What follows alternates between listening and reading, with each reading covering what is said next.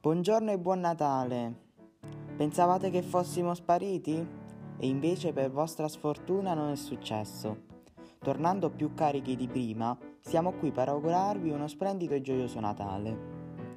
Sappiamo che questa non è una situazione semplice e che questo sarà un Natale ben diverso da tutti gli altri, però non scoraggiatevi perché il Matteo Neir vi terrà compagnia. Ora vi lasceremo in compagnia principalmente di Christian e Alessia, che vi parleranno di due tra le bizzarre celebrazioni natalizie mondiali.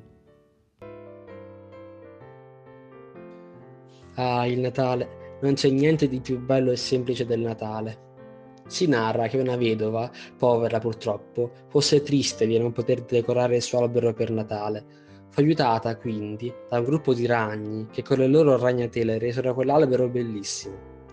I ragni rivestirono l'intero albero la sera della vigilia e quando il sole iniziò a fare capolino tra le finestre e le tendine, le ragnatele divennero, come per magia, fili d'oro ed argento, portando felicità e prosperità alla donna.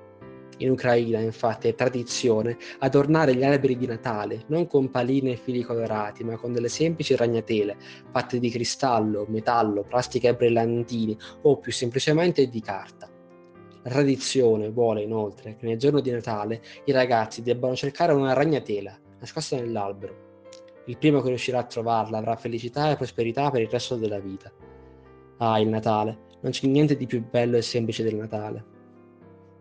Tradizione e scaramanzia sono legate a doppio filo in Repubblica Ceca. Tra le tante non possiamo non avere un occhio di riguardo per quella riservata alle donzelle che abitano ancora con i propri genitori. La sera della vigilia la tradizione medievale vuole che ogni donna si posizioni fuori casa con le spalle rivolte al portone, lanciando una scarpa in direzione di quest'ultimo. Se questa atterrerà con la punta rivolta verso la porta, allora la fortunata avrà un matrimonio in vista nell'anno nuovo, altrimenti si ritenterà l'anno seguente. Pronti a viaggiare verso Praga e a prendere parte al lancio della scarpetta? Come sarebbe il Natale senza desideri, senza l'arma più potente per noi? I desideri sono la nostra linfa vitale alimentano la nostra speranza, i nostri sogni. I desideri sono piccole luci che illuminano il nostro cammino, come le luci degli addobbi natalizi mm, che nelle notte fredde d'inverno colorano le strade deserte, rendendole magiche. Nessuno potrà mai strapparcele via, perché sono racchiusi in uno scrigno, nascosti ad occhi indiscreti ognuno di noi custodisce gelosamente un proprio desiderio, ma tutto il Matteo Nir è pronto ad aprire questo cofanetto, a farli prendere vita, unirli, formando una magia inequivocabile. Quando è Natale ognuno desidera qualcosa, sperando sempre che diventi realtà. Io, per esempio, desidero rivederti. Io desidero che tutto il mondo riesca a ritrovare la felicità di cui ha bisogno. Non vedo l'ora di tornare a festeggiare con parenti e amici. Il mio desiderio è poter riabbracciare tutti i miei amici.